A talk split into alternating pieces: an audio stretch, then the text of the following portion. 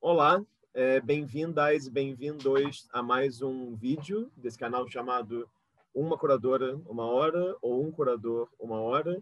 Só para explicar um pouquinho no que consiste esse canal, ele se trata de uma série de entrevistas com curadoras e curadores que trabalham no campo das artes visuais e nas suas relações com o Brasil.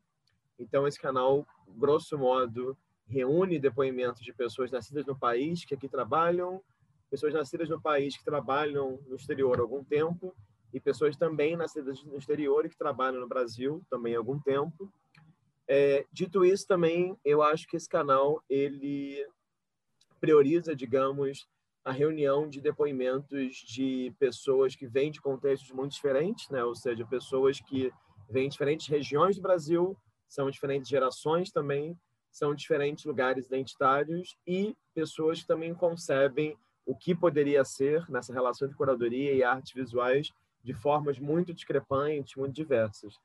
Dito isso, que é a minha né, introdução habitual, digamos, queria agradecer aqui a presença da nossa entrevistada de hoje, uma figura muito ilustre, assim como todos os outros e outras entrevistados até agora, e queria manter uma tradição que pedir para ela se apresentar um pouquinho para a gente, por favor, para depois eu seguir com algumas perguntas. Bom, antes de mais nada, eu queria agradecer, Rafa, pela, pela oportunidade, pelo convite de participar desse projeto que eu acho incrível e sigo, enfim, semanalmente os seus posts. E, bom, então me apresento. É, meu nome é Regina Teixeira de Barros, eu sou curadora, ou historiadora, ou é, pesquisadora da arte, e, enfim, atuo nessa, nessas fronteiras. Ótimo, muito bem. Adorei a apresentação sucinta, porque aí abre espaço para poder te fazer várias perguntas. É, Regina, queria, claro, agradecer pelo seu tempo, disponibilidade, interesse de participar desse projeto. E queria, claro, começar com essa pergunta que eu também fiz para todo mundo até agora, que é querendo saber um pouco em qual momento, enfim, se você consegue localizar em algum momento da, da sua, do começo da sua vida, digamos assim, na sua infância, adolescência, de onde surgiu esse seu interesse pelas artes em sentido amplo, né? Bom, vamos lá. Bom, para começar, é, minha mãe, Stella Teixeira de Barros, é curadora também, professora de História da Arte, agora aposentada, é, formada em Filosofia, enfim. Então, eu tive em casa muita muita proximidade com, com imagens, com discussões, é, referentes mesmo ao mundo da arte de uma forma geral, sobretudo com os grandes mestres. Me lembro de da minha mãe me levar ao MASP quando eu era pequena, me lembro ainda de ver as, é, a montagem da Lina lá no MASP, quando eu revi, foi muito emocionante, porque me veio uma história da infância mesmo, né, de, de ter ido para lá várias vezes, não só com a minha mãe, como a minha avó materna também, era uma pessoa que incentivava muito, então sempre me levava a concertos, balés, eh, pagava aula de, de francês, sabe? Era um, ela tinha realmente uma. Uh, eu tive uma educação muito tradicional, né, nesse sentido, assim, mocinha do século XIX, quase, né? É, para o horror da minha avó não sair exatamente como ela imaginava, mas tudo bem, ela me deu uma boa mão nessa formação. Depois, mais ou menos por volta dos 14, 15 anos, a minha mãe começou a me dar é, uns livros de grandes mestres. Era, um, era uma coleção da Risoli, em italiano, eu não lia italiano, mas eu via as imagens, e via as imagens, e via as imagens, e cada tanto ela me trazia um novo artista, um novo artista. E aquilo foi foi me capturando, eu acho, né? Tanto que quando eu fui prestar vestibular, eu quis ser muitas coisas. Antes decidi que eu queria estudar a história da arte, eu queria estudar arqueologia, eu queria estudar oceanografia, eu queria estudar, eu queria ser diplomata. Eu quis ter um milhão de profissões antes de me localizar. E demorei muito para, para de fato, abraçar o que eu faço hoje. Né? Demorei muito, não sei, mas é, é, foi um tempo necessário volto então à, minha formação.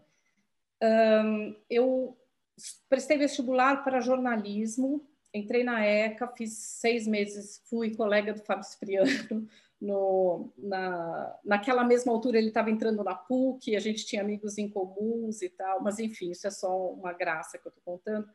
Mas enfim, eu entrei na, na ECA, fiz seis meses de jornalismo, desencanei, falei, não quero ser jornalista, queria estudar história da arte, mas não tinha onde, porque fazer artes plásticas como artista, quer dizer, com uma formação de artista, não me interessava, eu não me via desenhando, enfiando a mão nos ácidos da, das, das, gravuras, os processos de gravura, eu falei, isso não é para mim, não, não tinha nenhum interesse nisso, mas tinha interesse na teoria, e não tinha um lugar para me formar nesse sentido, né? não havia uma graduação em artes plásticas é, em São Paulo. Pensei em ir para fora, mas enfim, acabei não indo e prestei letras, que era também uma coisa que eu gostava muito, sempre li muito, e, e prestei francês uh, e português, fiz uh, letras, eu me formei em letras, e já quando eu estava no segundo ano da faculdade, a minha mãe nessa época trabalhava na Bienal, ela era assistente do Luiz Vilares, né? e que era presidente da Bienal.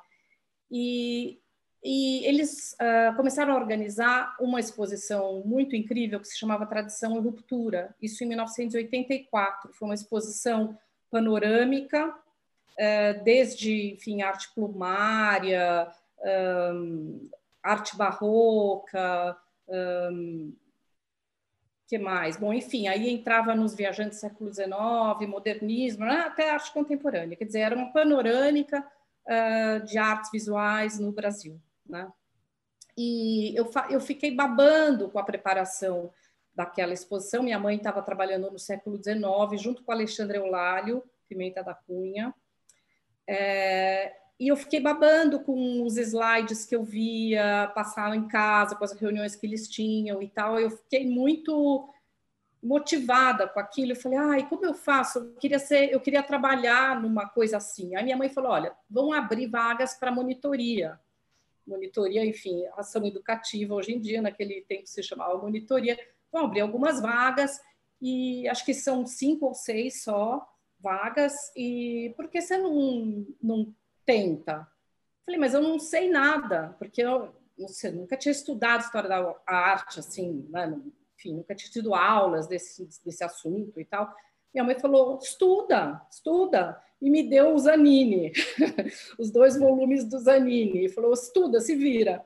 E aí eu sentei e fichei o Zanini inteiro, engoli aquele Zanini e fui lá com a cara de pau total, que eu tinha 20 anos, então cara de pau mesmo, falando, então, queria trabalhar aqui, tá, tá, tá, tá, tá, tá, e eu nem me lembro quem selecionou, quem não selecionou. Eu sei que quando eu vi, eu estava lá dentro, e foi incrível, porque eu entrei, assim, abri a porta do, da Bienal e estava num livro de história da arte, né?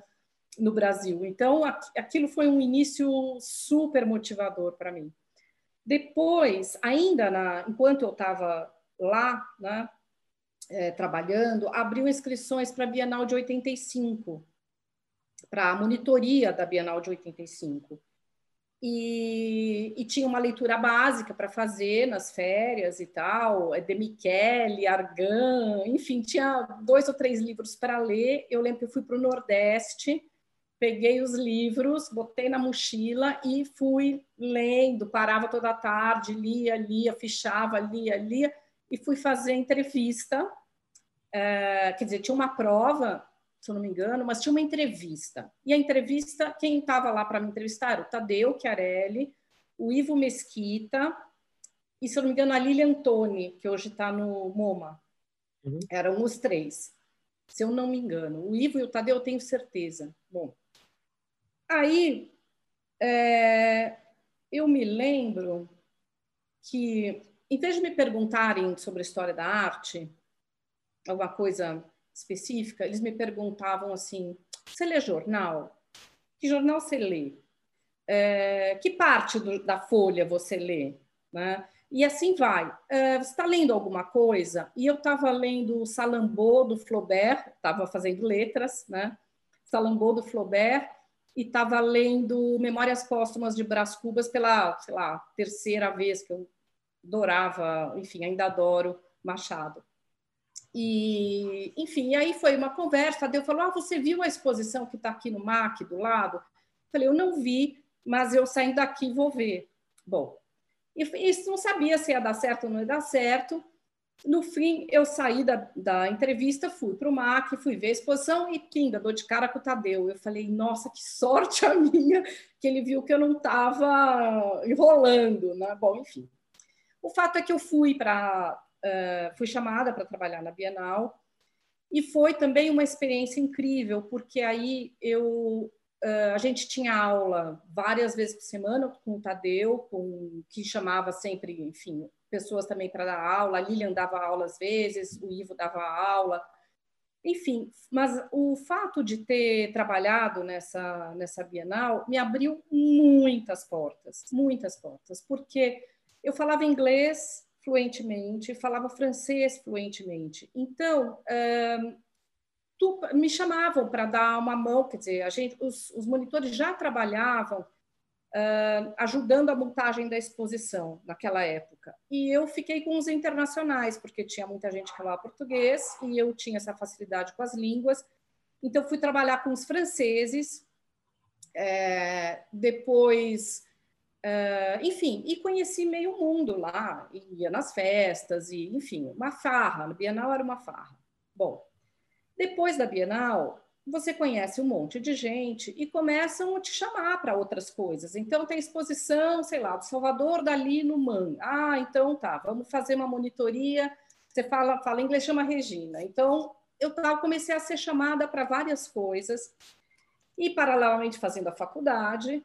Depois, eu me formei e falei: bom, esse mundo das artes não vai dar, porque eu vou ficar fazendo monitoria a vida toda e não vou nunca, sei lá, não, como é que eu vou ganhar dinheiro? Como é que eu vou pagar minha conta de luz fazendo monitoria? Não ia dar. Então eu resolvi que eu ia dar aula de línguas, também não é lá grande coisa, mas enfim, ia dar uma aula, aula de línguas e fui para a França fazer uma especialização de fonética fonética aplicada, o estudo da língua francesa e tal. É, fiquei lá seis meses, ia em tudo quanto é museu o tempo todo e tal, adorei meu, meu período lá sabático quase, porque essa formação, nunca fiz nada com ela, mas é, com essa especialização. Aí voltei e, e, eu fiquei muito amiga na Bienal. Tenho amigos de monitores, amigos, um grupo de monitores que ainda é muito amigo hoje. A Nazaré Pacheco era uma delas. Uh, quem mais estava lá? A Rosana Mariotto, a Mila Zambrana, enfim, pessoas que estão hoje atuando na área, ou como arquiteto, ou como artista, professor e tal. E, e a Nazaré, nessa época que eu voltei, ela, ela tinha um ateliê no centro da cidade, junto com o Paulo Whittaker, com um, o Antônio Malta, enfim, tinham vários artistas, o Marcelo Cipes, e aí nós resolvemos organizar uma exposição do pessoal do ateliê. E essa experiência de organizar uma exposição, eh, a gente resolveu abrir uma empresa de organização de exposições, né? de, de, produção, né? chamava organização de exposições, mas enfim, era produção que a gente fazia. E isso foi bem no fim dos anos 80, é, quando a Maria Alice Millier era diretora da Pinacoteca. Uhum. E a Maria Alice chamou a Nazaré e eu para fazer a produção de uma exposição é, do Agostinho de Freitas que ia ter lá, com muitas obras em Santos, muitas obras é, em coleções particulares, enfim, tinham obras em São Paulo e nos arredores. E a. Nazaré e eu, então, começamos a trabalhar, mas a gente, a Pinacoteca não tinha grana nenhuma, então a gente, eu me lembro, a gente ia de Kombi, eu e ela, né, a Kombi do, do, de um conhecido da Maria Alice, que emprestou a Kombi, a gente ia lá, embalava as obras, enfim, foi um, um trabalho de eh, de, se fazer seguro de obras, embalagem de obras, uh, ficha de obras, enfim, foi um contato muito mais físico né, com as obras, digo, uh, enfim, dessa organização, de ter um, uma, uh, fazer uma exposição acontecer, né? enfim, fomos trabalhar nisso, tal, ficamos, fomos sócios algum tempo, depois a gente desentendeu, a gente achou, enfim, que a amizade valia mais do que a sociedade e acabamos, somos muito amigas até hoje, mas mas não trabalhamos mais juntas. E eu fiquei num entreregno, assim, o que, que eu vou fazer, o que, que eu não vou fazer. Aí o Tadeu me chamou para participar do grupo de curadoria, do é, grupo de estudo sobre curadoria lá no MAN, e, e eu fui, e a gente ficava discutindo, era um termo muito novo naquela época, né? É, era 89, era, deixa eu pensar, 90, isso já é fim dos anos 90, 90 97, 98, por aí, né? Uhum.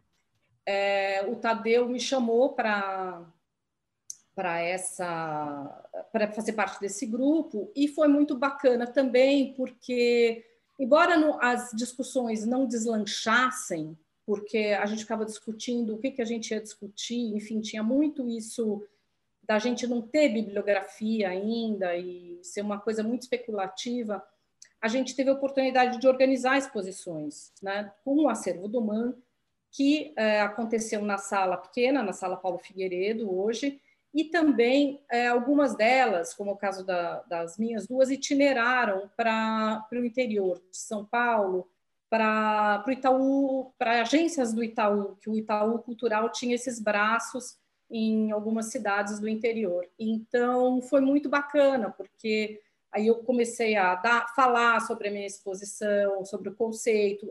Hoje eu pego o texto que eu escrevi, é um texto curto, tem três, quatro parágrafos, totalmente despretensioso, mas foi super importante como o início de um pensamento de, quer dizer, de lidar com esse universo das exposições que eu nunca imaginei que ia acontecer comigo, Rafa. Eu não sabia o que, qual era o meu, meu caminho e eu fiquei muito tempo dividida entre a produção, é, a produção de exposições e uma produção mais intelectual. Mas os ventos me empurraram e, e eu fui dar aula de história da arte a primeira também, de novo, Tadeu, uh, em 90, começo dos anos 90, é, não, desculpa, no começo dos anos 2000, o Tadeu teve um problema de saúde e eu era orientanda dele, do mestrado. E, e ele é, ficou mal, ia se ausentar do, do, da ECA durante seis meses, me pediu para dar aula, as aulas da disciplina dele de História da Arte de modernismo, era modernismo no Brasil, né, na ECA, e eu passava mal toda terça-feira à noite, porque na quarta de manhã tinha que dar aula e, enfim, tinha uma super expectativa, mas eu não tinha, para quem não, assim, não tinha um balcão para eu ir lá me queixar, falar não estou conseguindo, não vai, tem que ir lá, tem que fazer e pronto. E isso acabou me dando um, estofo, uma coragem para seguir dando história, para seguir dando aula. E pouco depois, a Mirtz Marins, que era coordenadora da, de artes plásticas da Faculdade Santa Marcelina, me chamou para dar aula de história da arte lá, coincidentemente modernismo, né?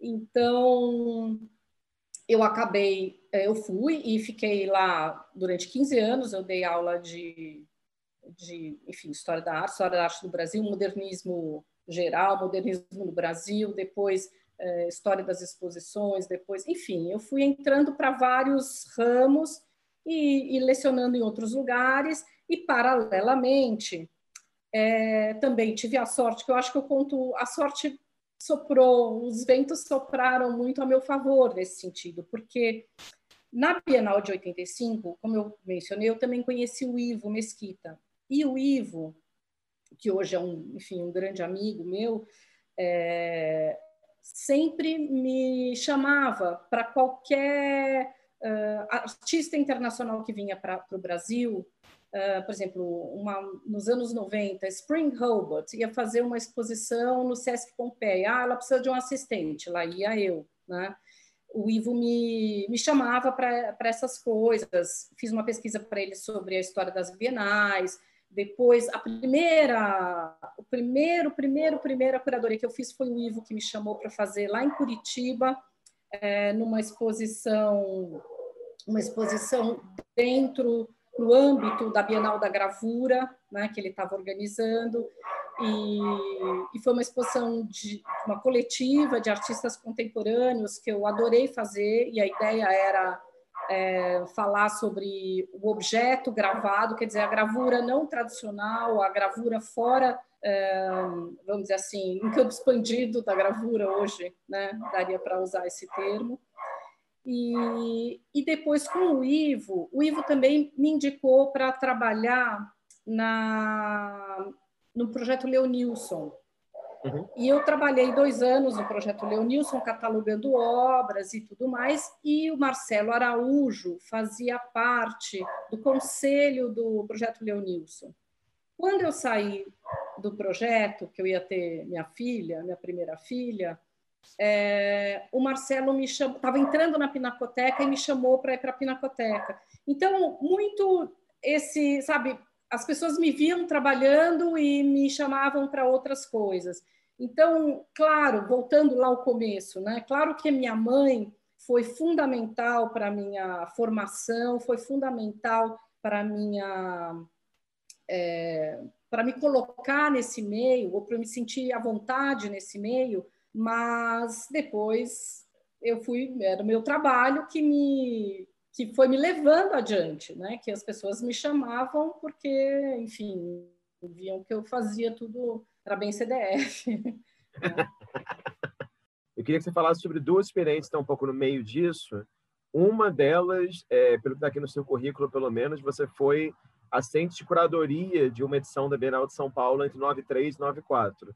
E eu queria que você falasse sobre essa experiência e sobre a exposição que você falou muito rapidamente aí, que é a exposição que é o objeto gravado, né? Porque também queria entender como que foi para você fazer uma curadoria sozinha, digamos assim, é, e como que foi lidar com o termo também curadora, né? Assim, que é uma coisa que é interessante na sua geração, que eu venho aprendendo com as entrevistas, né? É que diferente da minha geração, que muitas vezes, e até mesmo mais ainda, uma mais jovem que a minha, o pessoal já entra na graduação para ser curador, né?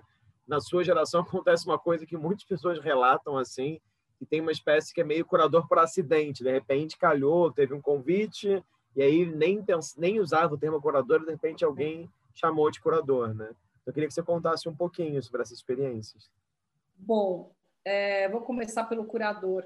O curador, na verdade, assim, é, eu resisti muito para eu falar que eu sou curadora. É, eu falo agora, mas só agora que eu já passei dos 50, porque fazer curadoria, quer dizer, ser curador é fazer curadorias, e fazer curadorias é resultado de outros trabalhos, de pesquisas, de.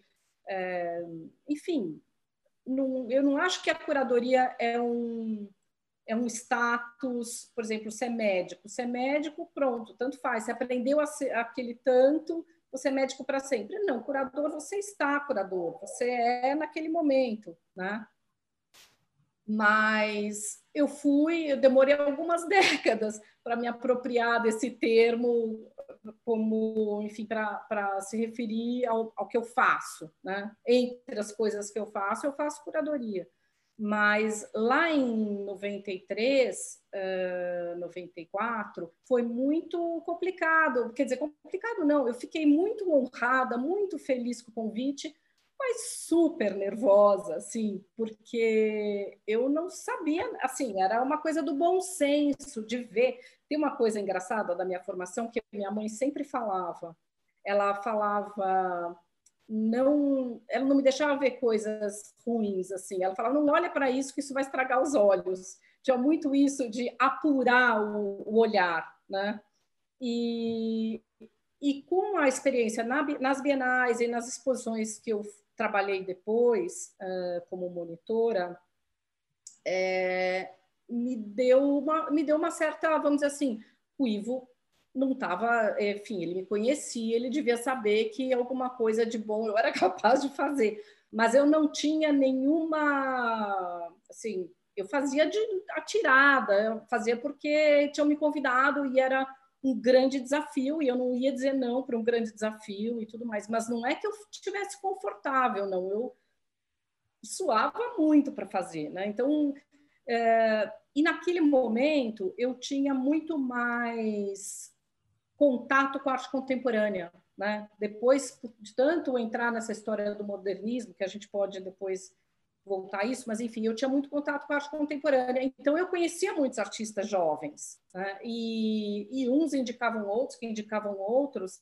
e a ideia do, do objeto, quer dizer, o Ivo me, me chamou para fazer uma exposição de uma coletiva, enfim, de artistas que eu quisesse, então eu apareci com isso, e, e foi uma grande, um grande presente que o Ivo me deu, né? porque é, desvirginou assim aquela aquele medão que dava de, de enfrentar um, um, quer dizer de criar de tecer uma um raciocínio embasado em imagens né? Uhum. porque na verdade toda exposição está contando alguma coisa está falando alguma coisa está querendo dizer alguma coisa e esse dizer é, com uma imagem, tudo bem, você tem um pensamento por trás, você vai escrever um texto, você vai elaborar e tudo mais, mas são as imagens que estão lá para dar conta, né, do, enfim, da substância ou, ou, mostrar o caminho a seguir, né? Então, essa ideia, imagem, eu estou pensando imagem também como, como objeto, obviamente, né? não, não só bidimensional. Então, aquilo foi, foi uma experiência muito incrível, mas de jeito nenhum eu, eu achava que eu era uma curadora e que aquilo é, seria a minha profissão dali para frente. Achei que foi uma oportunidade, que foi super legal, mas que eu, eu por medo mesmo, assim, de, de dar a cara para bater, eu não ia atrás de outras coisas. Aí o Tadeu me chamou para fazer as exposições no MAN, enfim, aí eu fui sendo sabe, os ventos foram me empurrando. É, agora, voltando ali em 93, uh, a Bienal, de 20, a 22 Bienal, com o Aguilar, né? Eu estava com o Aguilar, é, ele me chamou para ser assistente dele, na verdade eu tinha acabado de sair do...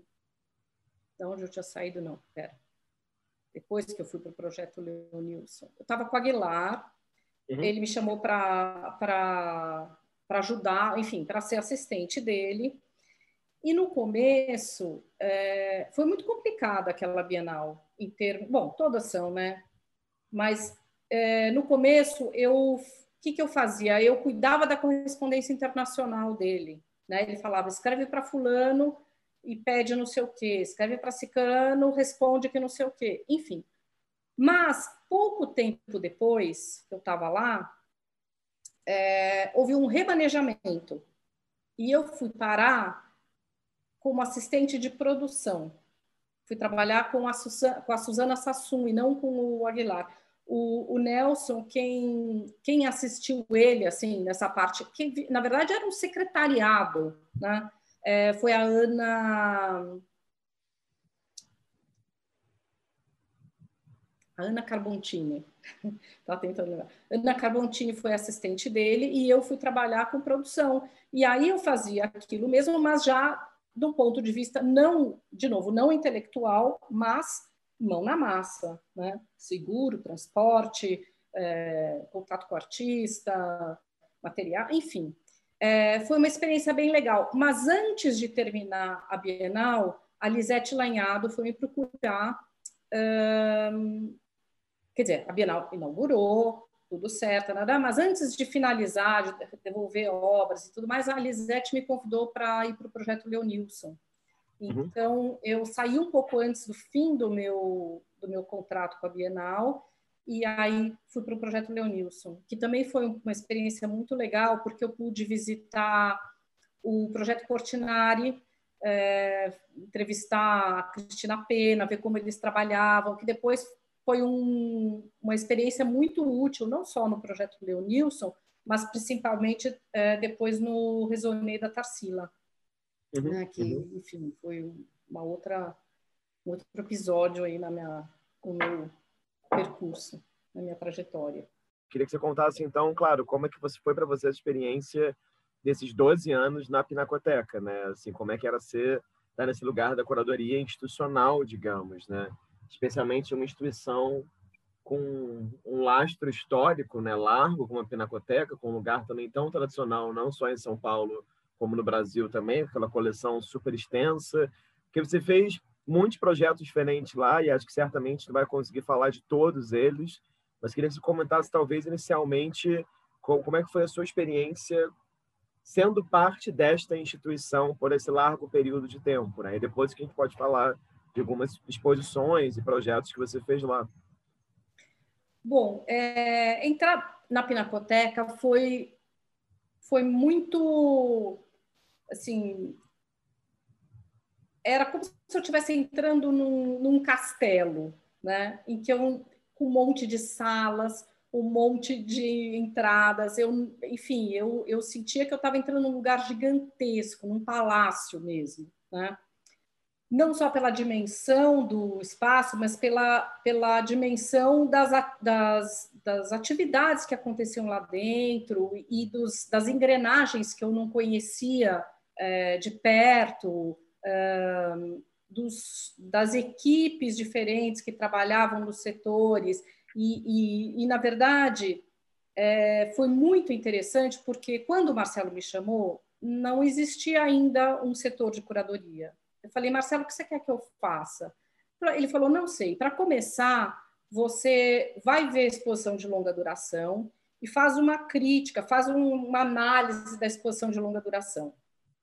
Mas eu, é, para fazer análise da exposição de longa duração, primeiro tinha que estudar a história da Pinacoteca. Então, sentei e fazia, estudei, estudei, estudei, tá, tá, tá, e fui vendo cada, cada é, a contribuição de cada um dos, dos diretores, enfim, como a Pinacoteca foi ganhando fôlego é, a partir do Walter Vey, Araci, é, enfim, as diferentes, a Maria Alice Millier depois, o Emanuel Araújo, que, enfim, foi, o, acho que a grande, é, o grande momento de, de volta da Pinacoteca para o status que hoje ela tem, né?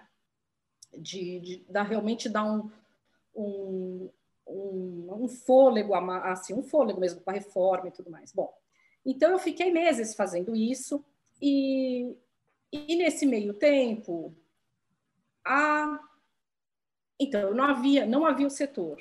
Havia ainda vários funcionários públicos. Eu ficava na sala com vários funcionários públicos que me olhavam de uma maneira bem esquisita, porque eu era contratada e eles estavam lá há muito tempo, e eu ficava estudando, e eles ficavam lendo. Nossa, era, era um caos aquilo, não quero nem falar muito assim, era um caos. É, logo depois entrou a Ana Nascimento, Ana Paula Nascimento, que é uma historiadora também, formada na FAO, uma pessoa super preparada, e nós duas formamos esse primeiro núcleo, porque o Ivo estava, assim, trabalhando lá, mas ele, nessa época ele estava morando em Nova York. Então, a gente tinha pouca, pouco contato com o Ivo, ele fazia as exposições, mas ele vinha eventualmente para São Paulo, fazer a exposição e ir embora. Então, não é que tinha um curador-chefe, nada disso. Né? Éramos nós duas lá. A Pinacoteca, eu me lembro que uma das primeiras exposições que eu fiz foi sobre o Portinari. O Marcelo falou, o, o Bradesco tem uma coleção do Portinari, de desenhos do Portinari, e eu quero que você faça a curadoria disso, né? que você faça uma exposição com esses desenhos. Eu pensei, caramba, Portinari, né? não tinha nenhuma afinidade com Portinari, nenhuma, nenhuma, nenhuma. Mas foi uma grande lição, porque e é uma coisa que eu incorporei mesmo. Você não precisa gostar do artista necessariamente, né? Você precisa entender o que ele fez. Depois até né, gostei do Portinari de algumas coisas, óbvio, né? Algumas coisas eu assim, eu admiro muito, mas eu tinha o maior bode. E, e aquilo me fez entrar no, vamos dizer assim, no, do ponto, olhar do ponto de vista dele, ou tentar olhar de um ponto de vista dele para entender o que, que ele tinha feito ali, né? para tentar perceber o contexto que ele produz, aonde ele estava, qual o contexto daquela produção e qual o sentido daquilo. Então, isso me ajudou muito. E a Pinacoteca, então, foi muito importante nesse sentido de eu não fazia o que eu queria, entendeu? Eu fazia o que me mandavam fazer e acabou. Né? A primeira vez que eu fiz o que eu quis foi a exposição da Tarsila, Tarsila Viajante, que foi outro presente que eu ganhei, foi um presente da Araci, porque o Marcelo queria que a Araci fizesse a exposição depois do quando a gente lançou o catálogo Resonê, e a Araci falou não, a Regina que vai fazer. Se quiser, eu sou consultora e tal, mas a Regina que vai fazer. Então foi assim um presente mesmo, né? que a Araci me deu essa oportunidade. E, e aí, sim, eu fiz uma exposição com aquilo que eu queria fazer, com aquilo que eu tinha segurança suficiente para pensar um projeto, porque eu tinha trabalhado três anos vendo Tarsilas. Então, aquela intimidade com a produção é, me deu me deu, vamos dizer assim, muita certeza né, do que eu queria, do que dava para fazer e, e, de como eu ia amarrar toda aquela, aquela história, como é que eu ia falar da Tarsila, enfim. É, então, até isso foi em 2008. Então, de 2003 a 2008, eu fiz um monte de coisas que me mandavam fazer. Eu fui assistente da Maria Alice Millier no. É, como é que chamava? Brasil dos modernistas, não. É, modernismo no Brasil, mestres do modernismo. Isso, chamava. mestres do modernismo. Mestres do modernismo, que foi muito bacana, porque eu fui conhecer a, a coleção Nemirovsky mais a fundo, é, fiz a pesquisa toda sobre os artistas que estavam naquele na exposição, fui atrás de fazer maquetes, enfim, é, sempre muito bacana, porque você sempre aprende, sempre vê outras maneiras de, de trabalhar, de pensar, de articular. E... Mas foi a partir de 2008 que eu ganhei mais autonomia. então, dentro. Conta um pouquinho sobre essas duas experiências, né? sobre a, exposição da Tarsila Viajante lá e sobre o catálogo Resoné, né? que eu imagino que tenha sido uma grande loucura e que segue sendo, né? porque Recentemente você era assim, fizeram a exposição que eu até vi na fábrica de arte Marcos Amaro, dos desenhos da Tarsila, então parece que é um assunto também, enfim, um pouco inesgotável, né? Assim, então eu queria que você contasse como é que foi naquele momento fazer esse, esse projeto, né? Bom, uh, esse projeto nasceu em, antes de eu entrar na Pinacoteca. Eu estava com Araci e Araci tinha um incômodo, que era o seguinte: eh, ela fez o doutorado dela sobre Tarsila e depois disso ela foi procurada por muitas pessoas para autenticar obras de Tarsila e, e ela num dado momento é, parou falou não quero mais autenticar é, não dou conta disso é, não tenho certeza que eu estou fazendo a coisa certa eu quero rever tudo que eu fiz é, e ao mesmo tempo ela ia guardando tudo que chegava para ela, falsa, não, obras falsas, obras boas, ela ia guardando tudo. E tinha o livro dela que ela tinha lançado em 73, que era um primeiro, vamos dizer assim, um, uma tentativa de resonê da obra, mas com poucas imagens, poucos, sobretudo dos desenhos, tinham muito poucas imagens dos desenhos. Então, nós fizemos um projeto e apresentamos para o Itaú Cultural, acho que em 2001, mais ou menos. E aquilo não foi, não deu certo, não foi, não.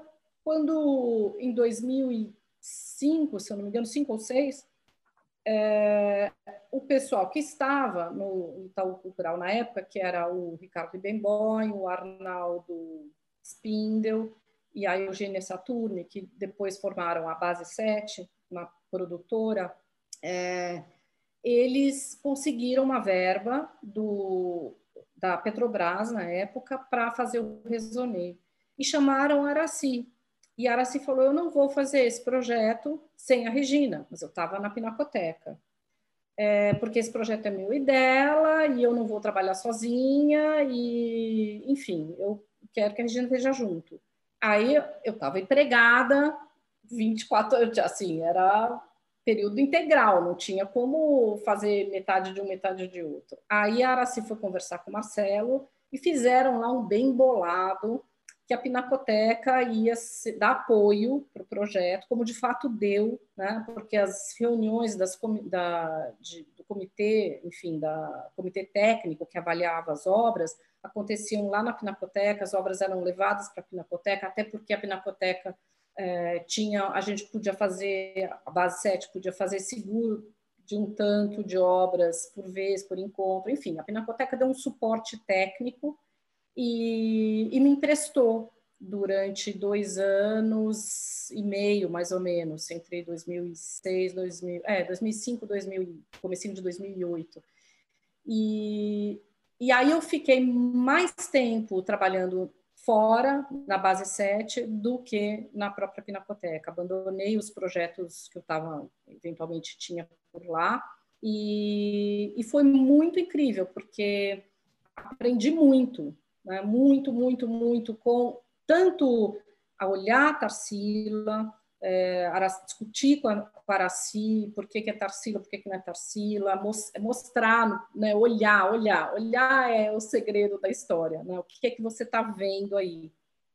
E, e assim fomos compondo, mas foi, era uma labuta. Agora, o que era muito confortável, do meu ponto de vista, é ter uma instituição atrás de mim, Pinacoteca, uau, uma mega instituição, e outra, é, ter a base 7 também, pra, porque sobrava muito rojão de, de produção que eu era a pesquisadora sênior, eu só falava mais aqui, menos ali. A Marina Bonas também trabalhou com, com a gente naquela época, que foi ótimo, super querida, assim. É, era uma equipe grande, tinha umas 40 pessoas no total envolvidas, e, e foi, foi uma, uma loucura. Sabe qual foi a loucura mesmo, Rafa? A loucura, quer dizer, o projeto todo era grandioso, né? mas tinha muita gente trabalhando, gente super competente. A loucura foi a revisão do, do, do catálogo porque aí eu e a Tati Ferraz, que era estava trabalhando na, na Tatiana Ferraz estava trabalhando na Pinacoteca, na, desculpa, na base 7 na época, nós duas cuidamos da revisão desses, desse catálogo. Acho que nós ficamos uns, sei lá, uns oito meses é, lendo, relendo, corrigindo, porque tudo saía do banco de dados. Então, você tinha que corrigir o banco de dados, trabalhar naquele banco de dados cheio de abas, que também foi uma coisa que eu aprendi a lidar e tal, que foi ótimo, super bacana. E, e a, assim, a, eu, depois que acabou, eu falei, eu nunca mais vou trabalhar no Resonê. Mas é mentira, porque se me chamarem para trabalhar no Resonê, é muito gostoso. É muito gostoso essa, essa organização do material, é, porque a gente teve essa ideia maluca de colocar as obras, tentar colocá-las em ordem cronológica. Então, você imagina lá, sei lá, 3 mil obras, você colocando em ordem cronológica aquelas figurinhas, umas muito parecidas com as outras. Depois tinha a questão de é desenho, não é desenho, é estudo, é projeto, é, enfim, tinha uma questão da nomenclatura também. E, e é, foi um aprendizado muito incrível, porque quando você vai Quer dizer, além de ter que diferenciar o que é Tarsila do que aquilo que né, não é Tarsila, se pretende Tarsila, é, tinha uma questão seguinte: você tinha que só dar um exemplo básico, você tinha que é, criar os buscadores para cada obra. Então, vamos lá. A Tarsila tem uma paisagem que é, sei lá, um touro e uma casinha e umas árvores paisagem rural, beleza, tá certo? Aí tem uma casinha, não, tem o touro, uma charrete e quatro casinhas. Será que é uma paisagem rural ou será que é um vilarejo? Porque aí aparece a torre de uma igreja. Então, sabe quando você fala é uma paisagem rural, uma paisagem de um vilarejo, é, então ela já é urbana, quer dizer, essas nomenclaturas que parecem tão automáticas, na verdade, elas são muito é, subjetivas, super subjetivas. Então, eu me deparava com aquilo o tempo todo, assim, eu falava, gente, isso aqui não tem nada de, de óbvio. É, num computador não vai resolver esse problema, porque esse problema é um problema é, conceitual, é um problema conceitual. Mas foi muito interessante. A intimidade com a obra, então, me fez, é, me fez é, pensar uma exposição, porque, enfim, a ideia era mostrar o melhor da Tarsila, não, não tinha por que mostrar coisas que são repetecos de si mesmo, são coisas com menos vigor né, do que aqueles anos 20.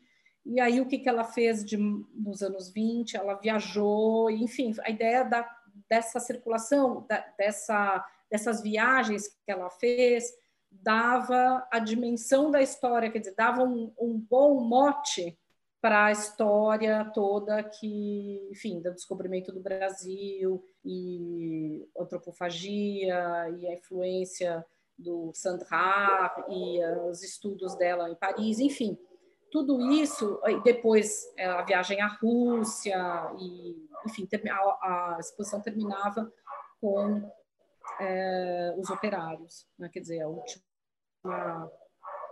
considerada a última grande obra assim dela, que é, digamos, uma, uma consequência da viagem à Rússia e da vivência dela com Osório César, e, enfim. Então, é, a ideia das viagens veio muito de encontro ao melhor da Tarsila. Né? Foi um...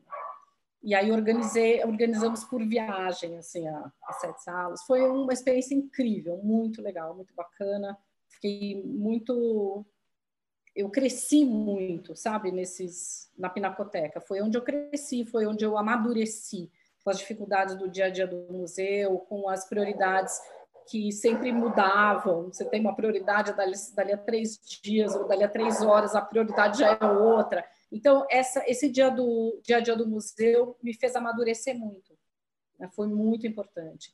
E a própria ideia, enfim, o próprio processo de lidar com o acervo, porque é, a gente demorou muito para mexer no acervo, na exposição de longa duração que o Emanuel tinha preparado.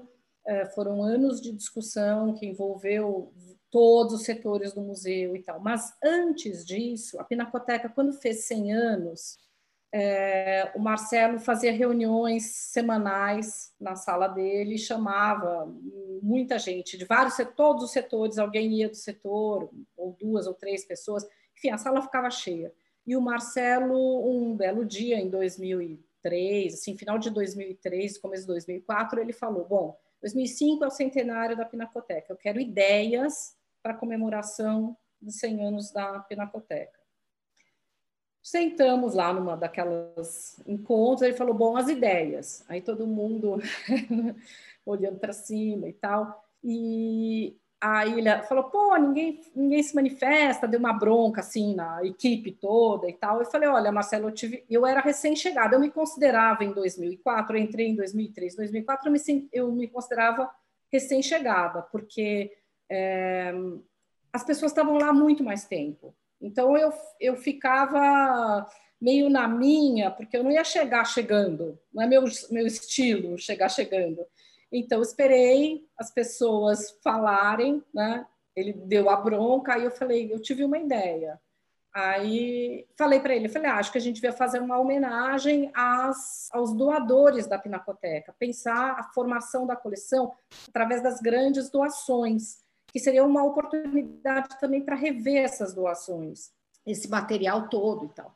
E, e aí a Ana Paula Nascimento e eu arregaçamos as mangas e fomos, vamos, fomos delapidando com o Marcelo sempre ali atrás, supervisionando, guiando e tal, indicando, mas a Ana Paula e eu que montamos a exposição que foi feita no, na Fiesp, que depois entrou uh, as aquisições do governo, uh, as doações de particulares, enfim, todos os processos de é, os, os, os é, enfim, as grandes doações, as compras, é, os, os prêmios que foram para Salão Paulista, que foram para a Pinacoteca, enfim, as diferentes formas de entrada de obras no acervo da Pinacoteca. Né?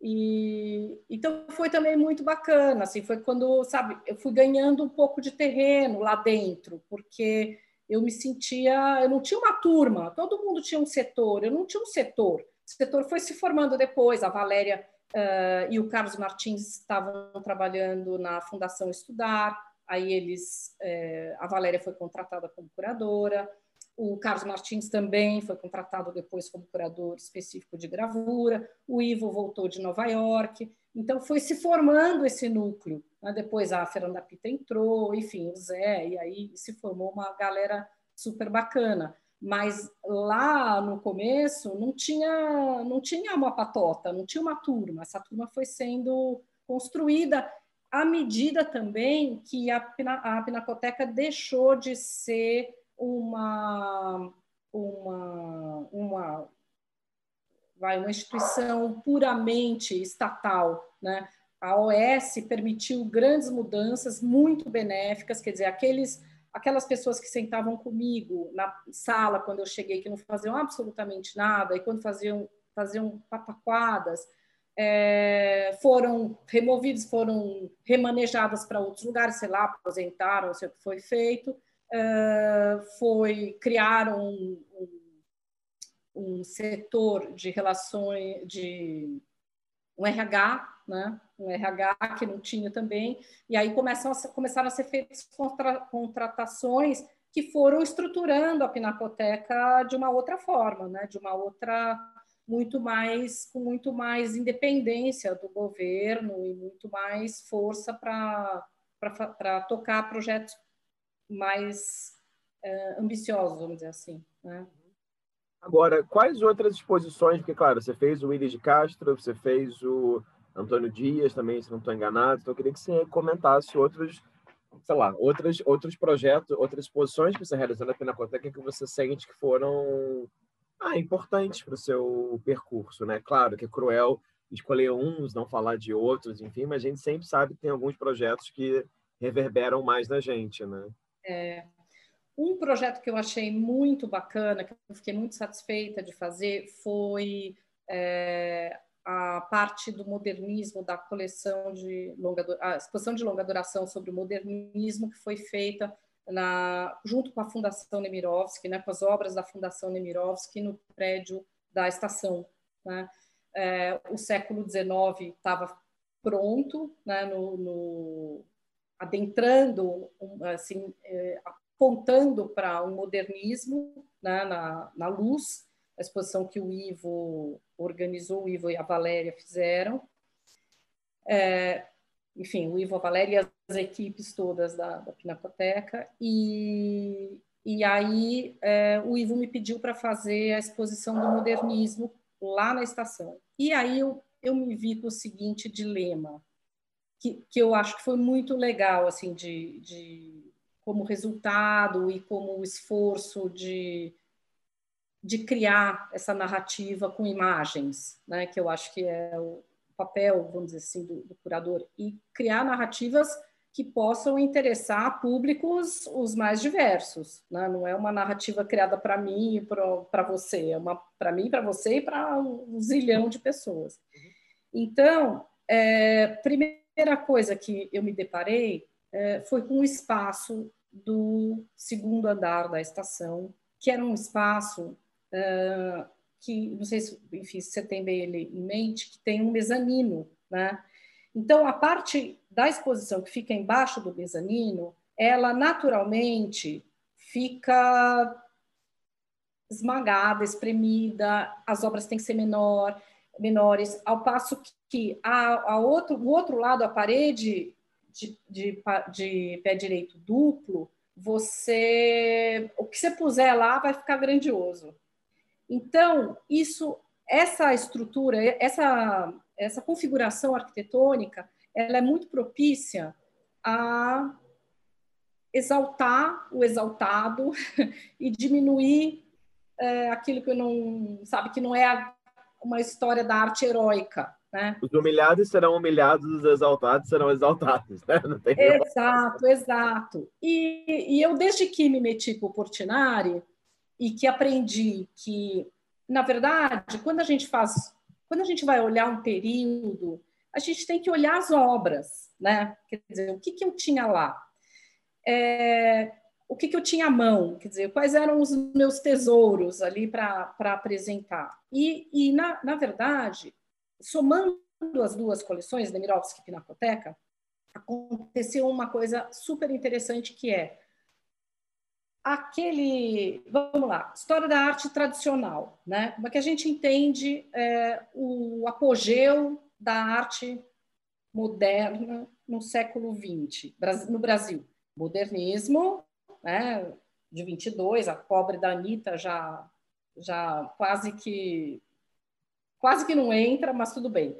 É, 22 ali, a semana, Tarsila, Di, nanana. Depois você tem um grande vale dos anos 30, onde entra a família artista, artística paulista, é, Santa Helena, retorno à ordem de uma forma geral, e depois uma ressurreição da arte é, com os concretos, né, com a, a geometria. Então, você tem dois momentos super marcantes e super reiteradamente ressaltados como grande momento do século da, da arte brasileira primeiro, enfim, no século XX, e aquele pessoal no Vale que eu acho uma sacanagem, porque quem está lá? É, Guinhar, Volpe, é, tudo bem, o Volpe ele, ele sai daquilo também, ele é longevo, mas enfim, ele tem uma produção super boa nos anos 30 e 40 também, não é só a partir dos anos 50. É, você tem Pansete ali nos anos 40 fazendo coisas espetaculares. Eu pensava assim, gente, não dá, não dá para gente é, de novo botar as obras gigantescas na parede Mega Plus e pôr esse pessoal do Santa Helena e dos não, não é só Santa Helena, né? É Bernardelli, é do grupo Bernardelli, do, e, e o próprio Guinhar, que vai para Minas e que forma, enfim, são, são referências até hoje para os nossos pintores, tá certo? Então, eles, eles foram importantes na época deles e eles continuaram sendo, eles, a produção deles reverberou muito.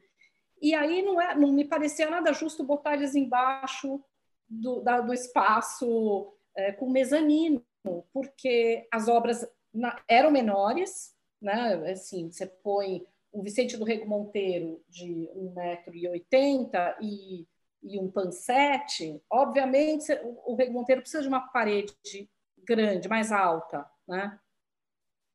Mas aí a solução, eu, e assim, eu quebrei a cabeça e, e muito, muito, muito para tentar resolver esse problema. E aí, no fim, o que a gente, o que eu fiz com a ajuda dos arquitetos foi é, pensar não em paredes ortogonais, mas paredes em espinha de peixe, assim, que saía, atravessava, é, saía do mezanino, porque eu tinha que ocupar ali, mas ela entrava no espaço do pé direito duplo, e esses artistas estavam, então, também nesse espaço bem respirado. Né?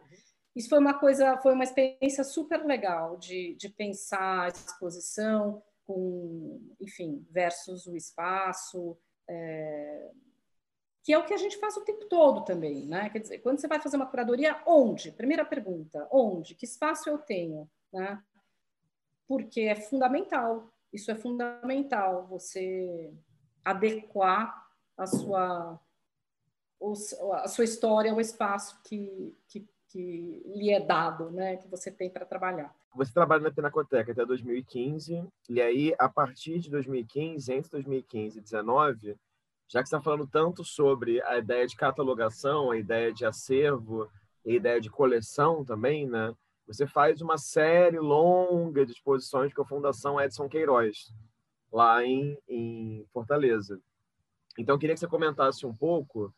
É... Eu, ia fazer três perguntas, mas vou ficar em duas. Depois eu faço a outra que eu quero fazer. Queria que você comentasse um pouco, claro, como é que foi né, esse processo de, de pesquisa e tal, e como é que foi também o desafio de fazer exposições em lugares diferentes, mas que pensam arte moderna a partir da mesma coleção, Agora, qual que é a importância para você é, desse trabalho com a ideia de acervo, com a ideia de catalogação, com a ideia de ir atrás dessas minúcias, né? Porque de todas as entrevistas que eu fiz, e eu fiz mais que 100 já, eu acho que é uma, um dos poucos momentos que eu sinto uma pessoa relatando com prazer essa experiência do arquivo, de estar lá, de olhar, de diferenciar, de pensar, que lida também um pouco com essa ideia de pensar o que é, na casa da Tarsila, né? o que é o original, o que é o falso. Então, enfim, isso é muito pessoal, existencial, né? Mas assim, de onde você acha também que vem esse seu prazer nessa atividade, né? Porque eu sinto muitos curadores quase que num polo oposto, assim, de uma ausência total de prazer nesse fazer e muita gente botando esse lugar do prazer só na ideia, sei lá, de comissionar uma obra nova, né? Assim, uhum. sem uhum. esse prazer de lidar com essas é, prateleiras, entre aspas, né? Da, da história da arte também. Bom, vamos lá. É uma história interessante essa do, da Fundação Edson Queiroz. Tudo começou lá na Pinacoteca, com essa exposição é, da coleção da, de arte moderna da, da Pina e da Nemirovsky, né, que eu comentei agora há pouco. Então, tinha essa exposição, uma história do modernismo no Brasil, né, é, com a coleção do, da Pinacoteca. Na sala lateral, do a, a sala grande era essa exposição. No mesmo andar, a sala pequena, a gente fazia exposições pontuais que dialogavam com a exposição de longa duração. Né? Então, é, podia ser ou de algum artista, uma exposição monográfica, ou de algum tema, ou enfim, eram, eram temporárias, exposições temporárias, é, com diferentes curadores e tal, e é, mas sempre em diálogo, tentando fazer um diálogo com a exposição de longa duração. Né? Bem como acontece ali no, nos, nos, quatro cantos, no segundo andar da luz, né? quer dizer, que são temporárias que se articulam com a exposição de longa duração. Muito bem. É, o Marcelo tinha ido uh, para Fortaleza visitar a Fundação Edson Queiroz, a coleção da Fundação Edson Queiroz, a coleção do próprio Ayrton Queiroz, que era o, vamos dizer assim, o, o reitor da, da universidade, da, da Unifor, né, onde ficava a coleção e tudo mais. E havia um interesse mútuo, tanto do Marcelo de mostrar aquela coleção, quanto do Ayrton Queiroz de trazer a, a coleção da Fundação para São Paulo. Então, lá fui eu para a Fundação Edson Queiroz fazer uma visita para tentar ver como, como, como coordenar isso, o, o que daria para ser feito nesse sentido. Fiz essa visita uh, e fiz uma seleção de obras. Eu tinha algumas restrições, porque havia uma exposição grande naquele momento das obras abstratas, do, enfim, do concretismo, neoconcretismo, etc., da coleção, tanto, acho que era da, do Roberto Marinho, junto com a Fundação Edson Queiroz. E essa exposição ia itinerar. Então, as obras que estavam lá, eu não podia usar né? É, mas tinha um zilhão de outras coisas e tal, enfim. Fui pensando obras relacionadas com a exposição Nemirovsky, da, Nemiro, da, da coleção da Pinacoteca. Muito bem. Fizemos a exposição lá, inaugurou, foi super simpático e tinha toda uma conversa que estava amarradinha.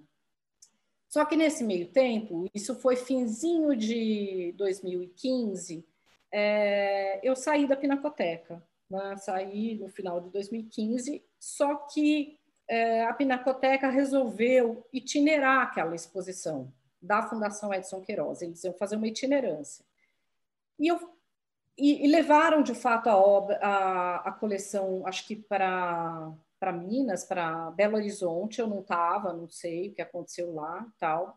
Depois a, a, coleção ia para a Fundação Iberê Camargo, em Porto Alegre.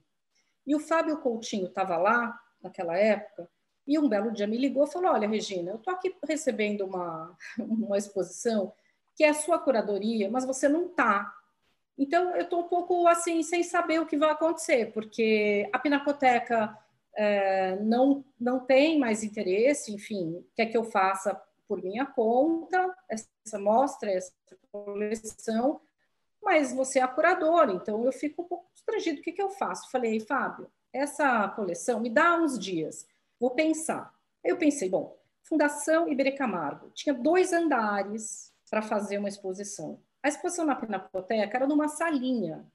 Eu mostrar uma exposição numa, de uma salinha que está vinculada toda a toda todo o discurso da, da exposição estava vinculado, estava ancorado na exposição de longa duração. Ela não tinha nenhuma é, autonomia como exposição, era um quebra-cabeça com as peças soltas, assim.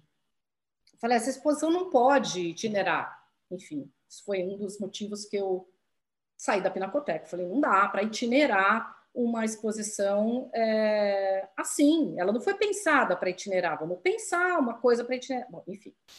Aí é, eu propus para o Fábio acrescentar mais umas, umas 15, 16 obras, não chegava a 20 obras, para que a exposição tivesse uma narrativa um pouco mais é, completa, um pouco mais. É, que desse autonomia para uma história, para ser, ser narrada com aquelas imagens. Né? E Aí o Fábio topou, a Fundação Edson Queiroz topou pagar a diferença e tal, e a exposição cresceu, de, passou de 40 e poucas obras para, sei lá, quase 70 obras. Né?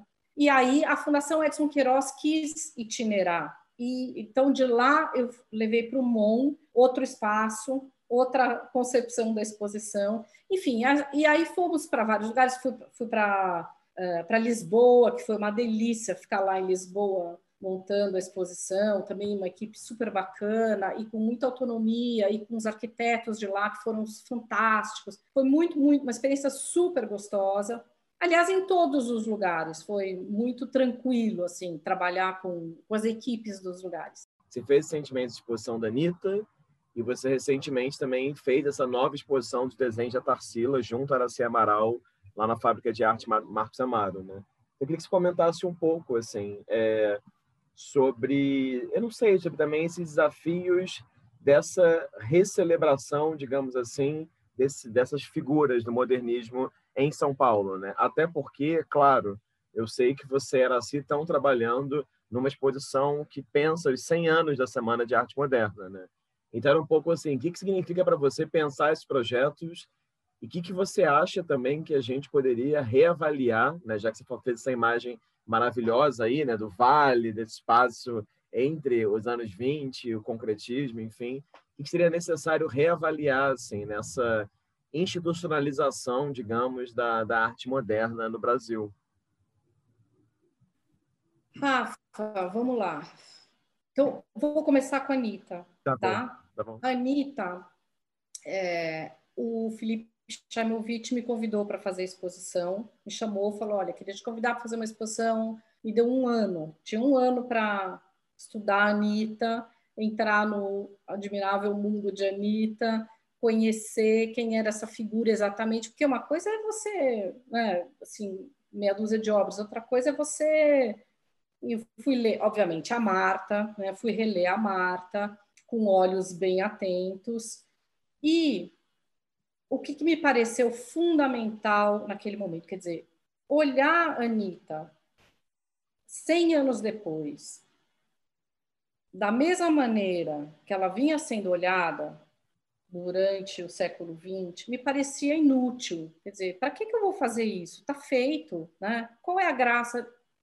Então, eu pensando nesse problema da, dos, daqueles que, dos artistas que que perderam visibilidade, como é o caso da Anitta, é, eu fui ler um monte de tudo que eu achei escrito sobre a Anitta e tal, e, fundamental, fui olhar obras. Visitei, visitei, visitei, visitei coleções, acervos, é, bati em tudo quanto foi porta para ver Anitas tendo o livro da Marta como referência, obviamente, né, do, da catalogação dela, mas também me deparando com obras que não estavam catalogadas lá e que eu não achava que era Anitta, portanto, mesmo que fosse de uma boa coleção, se eu achasse que não era Anitta e não estava na, na Marta, não tem choro nem vela, não mostro, né? Não vou, não vou porque eu, porque alguém já mostrou, não, não, né? não tô, tô desconfiada, não mostra, pelos sim, pelos não, não vai. Mas mais do que tudo, é, mais do que olhar essas obras, eu fico a trajetória da Anitta dentro do, é, do, do tempo em que ela viveu. Então, vamos lá. Anitta, é, na, em 17, né? Primeiro que a Anitta, assim, diz, diz aquele chavão que a gente aprende na escola primária, de que é, o modernismo está sempre atrasado em relação à Europa, né? o, o modernismo, a vanguarda europeia, etc. Não, a Anitta estava em 1912 em Polônia, vendo a exposição que trouxe, enfim, ela estava ela tava em Berlim, é, junto com os expressionistas alemães que estavam se formando lá, quer dizer, ela estava no lugar certo, na hora certa, onde tudo estava bombando. Depois, em Nova York, ela estava no mesmo momento que o Duchamp chegou em Nova York, que o Stiglitz abriu a galeria, enfim, estava também no lugar certo, na hora certa. Em 23, quando ela volta para para a Europa e que é quando, enfim, a partir dali, né, a partir, é, enfim, da, da, exposição de 17, a, a, a produção dela teria decaído, né? Quando ela chega em 23, ela não vai atrás de uma renovação formal que nem os outros modernistas que estavam chegando, vendo a arte moderna pela primeira vez. Ela vai olhar aquilo que os contemporâneos dela, lá dos, da década anterior, estavam fazendo. E esses contemporâneos já estavam no retorno à ordem, eles já estavam no momento entre guerras. Né? Então, a Anitta estava, eu acredito, muito mais sintonizada com o tempo é, com aquele tempo do que os artistas, os demais artistas brasileiros que foram para lá é, na sua primeira tentativa de entender o que era essa arte moderna. Né? A Anitta já estava, sabe, quando eles estavam indo com o milho, ela estava voltando com o bolo de fubá feito. Né? Então, eu acho que a Anitta foi muito mal compreendida. Ela foi, ela foi é, reiteradamente lida com os olhos do Mário de Andrade. Então, Mário, enfim, e, e não quero só pôr na, na, toda, tu, toda o fa, todo o fardo nas costas do Mário, mas enfim, a leitura que os modernistas fizeram é, da mudança de estratégia da pintura da Anitta é, foi uma, uma leitura que não levou em conta esse retorno à ordem que estava na ordem do dia, né? Trocadilho é ruim, mas era assim, o que estava se fazendo naquele momento tinha a ver com um diálogo com uma tradição da pintura, né? com uma tradição, enfim, dos grandes mestres. E a Anitta estava antenada com isso. Então, do meu ponto de vista, olhar a Anitta 100 anos depois, você tem que olhar, primeiro, a produção dela. Era boa ou não era boa? Né? A Anitta era uma super pintora, ela tinha total domínio, ela fazia desde aqueles desenhos gigantes em carvão até os cadernos que ela faz no ano, nos anos 20, são assim cadernos e cadernos de, de, uma, de um desenho super delicado, de uma linha fina, de, era uma, uma outra proposta, era uma a Anitta estava procurando outra coisa lá, né? ela era zero tonta, né? Então, me pareceu muito importante é, mostrar isso, que a Anitta estava antenada com seu tempo, assim como depois, quando ela vai fazer pinturas de motivos populares e, e cenas caipiras e tal, é, ela tem coisas, quer dizer, ela está dentro de um, de um viés do, da, do modernismo, se se quiser, é, que é um viés, que é esse gosto pelo popular. Né? Quer dizer, artistas com eruditos que vão pintar a maneira do popular. Né? E, e, que estava totalmente em voga, e é isso que ela faz, e faz como faz muito bem feito. Óbvio que tem coisas horríveis, no meio tem. É, eu pulei, né? quer dizer, eu selecionei aquilo que eu achava que dava uma nova, novo sopro para o percurso, para a trajetória de uma forma geral da Anitta. Né?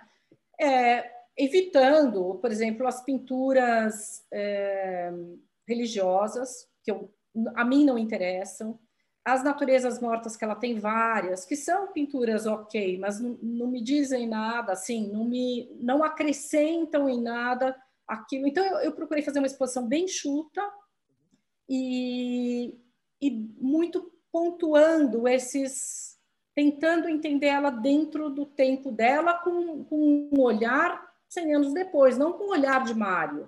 O olhar de Mário, que é, sabe, pensado e, e, que é reiterado pela crítica e pela historiografia, né, que mistura um pouco a questão da, da personalidade dela e, e da, enfim, a história afetiva, pessoal dela com a arte e, e, e, tenta dar desculpas de um jeito, de outro. Quer dizer, aquilo, tudo bem, claro que as vivências dela repercutem de alguma maneira, mas não dá para ler a pintura dela inteira no problema que, enfim, da mão que ela tinha, ou do fato dela ter sido apaixonada pelo Mário, não ter casado. Quer dizer, sabe, isso, ok, vamos lá, né? Mas e as obras? O que, que elas estão me falando?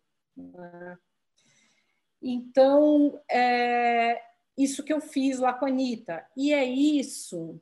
Bom, a Tarsila, os, esses desenhos do Marcos Amaro é, eram. Ele, a gente não conseguiu, Araci e eu não conseguimos vê-los na época do Resonê, porque eles estavam com esse colecionador, então eles estavam engavetados, o colecionador não autorizou a gente nem, nem chegar perto, assim, nem tomar um cafezinho com ele, nada, nada, nada, nada. Então, é, quando eles surgiram, é, eu não, nunca tinha visto eles pessoalmente, né? Tinha visto reprodução de um ou outro, mas de má qualidade. E, e eu achei super interessante porque eles são, eles te permitem novas abordagens, é, ou novas outras abordagens. Você pensar a Tarsila de outras maneiras, você entender o, o, raciocínio criativo dela, como é que ela pensa e, o, e, e, a própria o desenvolvimento do trabalho, do traço, do trabalho, dos interesses, é, dos projetos dela. Quer dizer, é, é uma mina, é uma mina. Esses desenhos são uma mina. Agora, Araci diz uma coisa que eu concordo com ela. Ela diz assim: a gente vira refém do artista. Né? Então, na hora de chamar para fazer uma exposição da, da Tarsila, o Marcos chamou Araci e Araci me chamou, enfim, fizemos juntas. E, e eu acho super salutar que outras pessoas façam, sabe? Como aconteceu no MASP. Eu acho importante, porque senão, enfim, eu adoro fazer, inventar coisas, quer dizer, ter novidades né? fazer uma exposição de uma criatura que eu nunca ouvi falar. Por exemplo, agora em novembro abriu uma exposição na Casa Modernista é, do Giulio Rosso, que é um artista decorador que veio para o Brasil, que eu nunca tinha ouvido falar. E entrar naquele mundo do Giulio Rosso foi uma delícia. Né? Quer dizer, quem era esse fulano? O que, que ele veio fazer aqui? Como é que ele trabalhava? Quem ele conhecia? Como ele e, e assim, é, o que, que sobrou disso, né? Para a gente mostrar. Enfim, então eu acho que essas. Eu tenho um pouco de medo dessas comemorações, na medida em que me apavora a ideia de reiterar esse discurso é, da Semana de Arte Moderna, que. Né, enfim, onde foi, foi lá que tudo começou, etc, etc. Eu não preciso nem repetir aqui, que todo mundo já sabe do que eu estou falando. Mas, é, por outro lado, a ideia nossa é mostrar justamente que a, a semana é, foi uma, um acontecimento, uma exposição, dentro de um contexto muito específico, é, e não exclusivo, pelo amor de Deus. Obviamente que o Rio de Janeiro era muito mais moderno do que São Paulo, ninguém está pondo isso em dúvida, tá certo? O Rio de Janeiro era a capital do Brasil, era, enfim, basta ler o, o livro do, do, do, Rui Castro, recém-lançado, né? da metrópole à beira-mar e tal, é, não, não, há o que, não há o que... Não é uma questão de, de entrar nessa rivalidade, né? É, também acho que outros momentos, quer dizer, a gente pensar o, o Belém como um centro importante no, durante o ciclo da borracha, né, de, de toda a cultura que, enfim, da do vigor né, da cidade na, naquele momento por conta do ciclo da borracha. Quer dizer, são, são muitos moderni, muitas modernidades, vamos dizer assim, modernismos é mais complicado, mas muitas modernidades espalhadas por muitos cantos do Brasil. É, em, em Minas, você tem os poetas ali que tudo bem, não eram anteriores, mas ali também, pouco depois aparecem os, sabe, um Drummond. Quer dizer, você tem uh, Brasil afora, essas, essas, esses pontos né, que, vão, que vão surgindo. E, e, do meu ponto de vista, acho que a Araci também concorda com isso, foi uma coisa muito circunstancial é, a semana de 22 acontecer em São Paulo. E mais, não era tudo isso, tá certo? A história da semana de 22 é que foi sendo construída como de forma heróica, é, com apogeu, apocalipse, enfim, é uma, é uma história que foi sendo foi se dando uma importância da mesma maneira em que o quarto centenário celebrou o paulista como o bandeirante, tal como o, a figura mitológica que guiou, né, que guiou o Brasil desde os primórdios, né, que foi é, é o mesmo tipo de construção, né? quer dizer, é uma construção que se reitera e, e, e aquilo fica colado na, nas gerações que se seguem e aquilo vai virando uma verdade e me parece que não é bem por aí, né? Eu acho que a gente está convidando várias pessoas para escrever no catálogo, inclusive o Rui Castro, é, para tentar pensar mesmo a semana de uma forma muito mais abrangente e o modernismo de uma forma também muito mais abrangente em termos territoriais e temporais. Então a gente volta para um Alvin Correia, para um Visconti, para um, né? e, e, as reverberações, por exemplo, um Flávio de Carvalho, uma Tarsila que não estava na, na semana, enfim, a ideia é expandir territorialmente e temporalmente essa, essa exposição comemorativa, para pensar a semana como, como, vamos dizer assim, mais um, mais um, um, um tijolinho para a construção de um modernismo, ou de uma arte moderna, ou de uma modernidade que é, que vai chegando ao Brasil e que até hoje em alguns lugares não chegou, né? Estamos aqui fadados a, ao moderno, né? Deixa eu fazer ah. então uma, uma, uma última pergunta que é inevitável e é perverso que ela seja a última pergunta dessa entrevista, porque você poderia falar 10 horas sobre isso, até porque você ficou os últimos quatro anos dedicando a isso.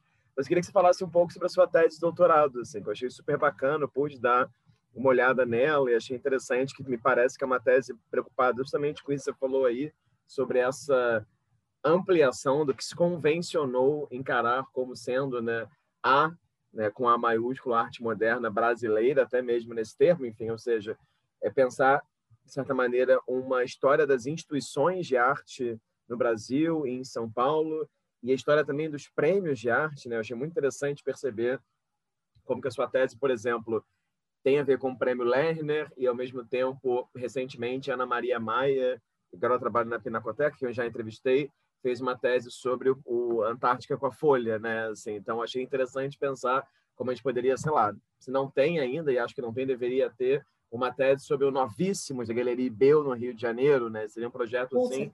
Acho que eu acho posso cometer um grande crime aqui que ninguém nunca nem fez um mestrado sobre isso, né? E é uma coisa incrível. Então, achei fascinante assim, pensar como que a estudo de caso pode ser uma forma deveria ser mais feita, inclusive para se pensar história da arte e modernidade no Brasil. Então, eu queria que você cometesse esse crime de falar um pouquinho sobre a sua tese, é, assim, de forma breve, né? Assim, como é que foi desenvolvê-la, né? Então, essa tese é, é bem curioso, porque quando eu, eu prestei é, para o mestrado, em 2000, 1999 ou 2000, já não lembro, eu queria fazer o mestrado com Tadeu e, e eu não tinha um tema. Então, eu comecei a ler e eu coisas em geral assim e toda hora eu deparava com a Galeria de Arte das Folhas e o importante Prêmio Lerner de Arte Contemporânea. Eu pensava, importante Prêmio Lerner de Arte Contemporânea, vamos procurar mais. E não tinha. Tudo que aparecia era um importante Prêmio Lerner de Arte Contemporânea. Eu fiquei com aquilo na cabeça falei, ah, vou estudar isso aqui, vou tentar descobrir o que era isso. E fiz um projetinho, entrei no mestrado, depois meu mestrado foi para outro caminho, foi para o MAN, enfim, foi outro caminho. E eu fiquei com aquele prêmio para engavetado, Galeria de Arte das Folhas, engavetado anos.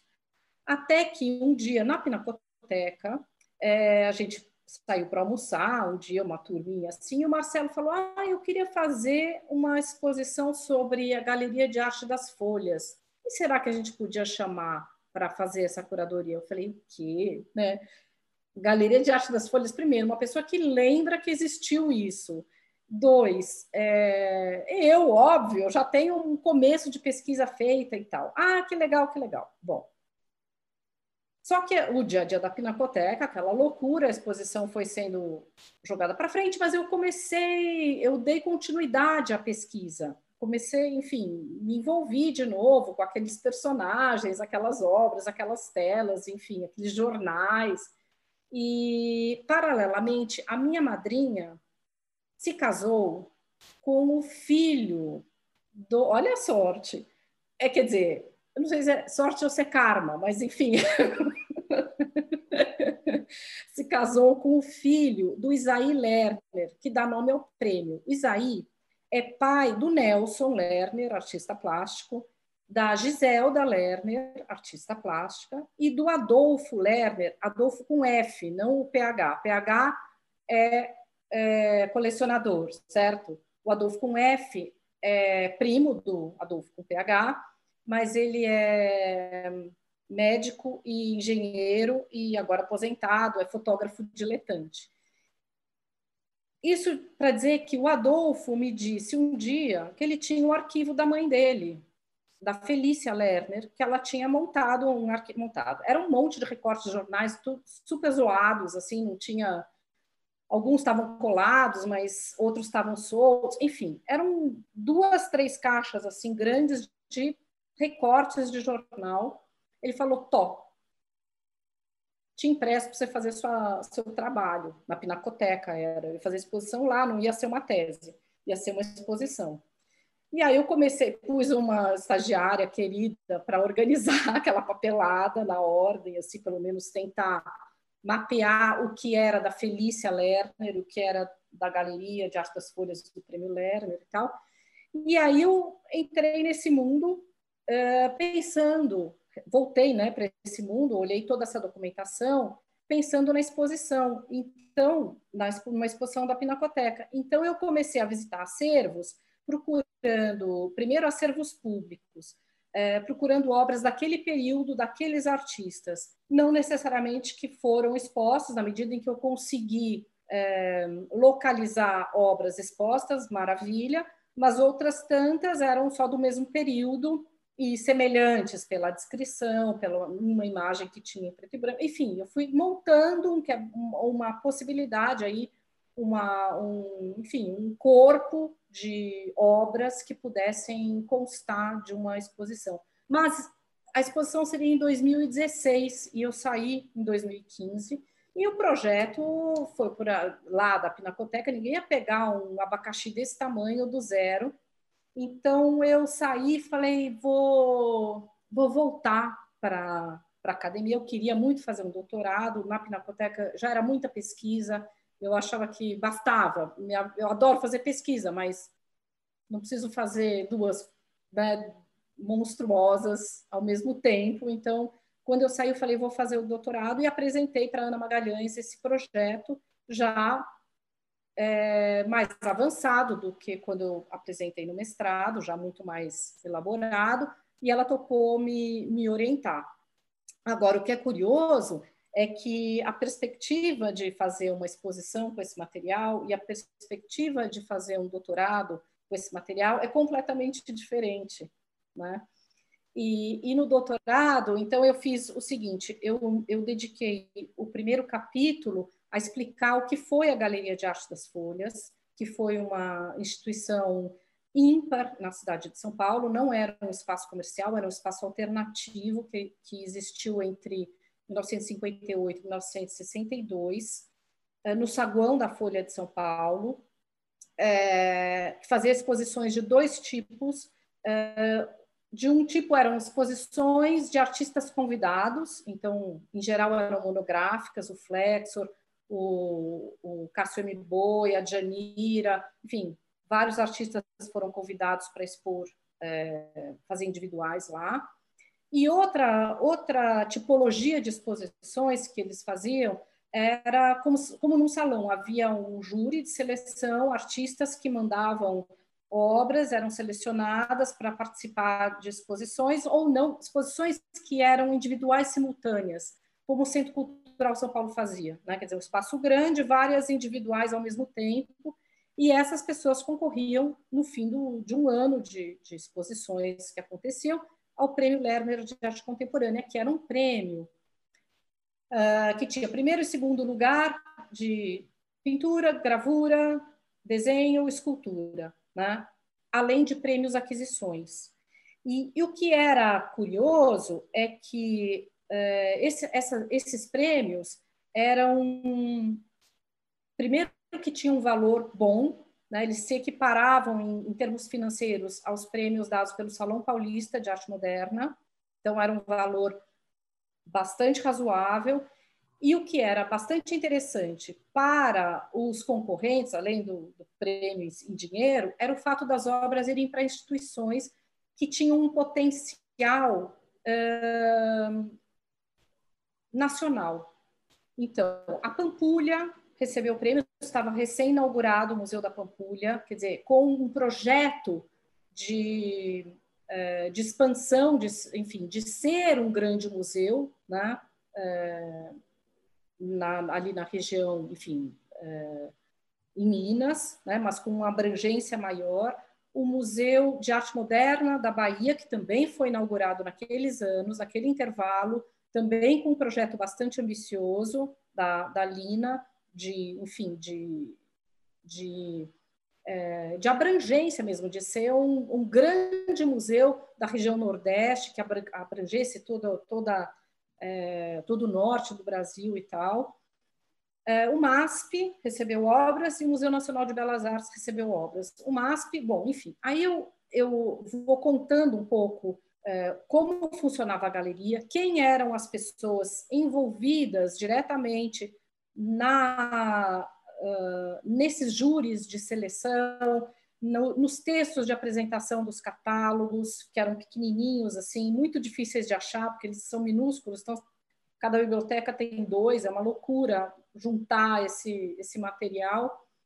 É, e, e, eu comecei a, a tentar perceber como essas redes de relações pessoais iam sedimentando é, e se retroalimentando. Né? Então, é, o Bard que escreve para apresentando o Cássio Miboi, é, ou o Lazar Segal, não, Lazar Segal não foi o Bard, mas que, que escreve para alguns catálogos. Ao mesmo tempo, o Isai Lerner era um grande colecionador, começou a colecionar obras ali na, no final da década de 40, comprou muito do Bard, então essa relação também é, comercial. E a Felícia Lerner, mulher do, do, do Isaí Lerner, era escultora, e o Bard fez um trabalho incrível de colocar esculturas da Felícia nos maiores museus europeus. Então, você tem é, Felícia na Tate, você tem Felícia no Stedley, você tem Felícia no Pompidou, você tem Felícia nos grandes museus europeus. Então, é, é uma relação muito próxima. E, além do que, tem uma questão da comunidade judaica. Então, eu tento alinhavar, é que são muitas linhas, acaba saindo, é, tendo um pouco assim de, de sociologia da arte no meio claro. da, da história, que, que forma, enfim, é, é, o, é o momento de, de consolidação desse mercado. Agora, já que estamos falando sobre a família Lerner, queria que você comentasse um pouco sobre essa imagem que você escolheu. Então, a Regina conseguiu aqui um milagre de Natal antecipado, que ela escolheu uma imagem só, quase ninguém consegue esse exercício, escolher só uma imagem. Eu queria, Regina, que você contasse um pouco por que você acha que essa imagem é importante para você.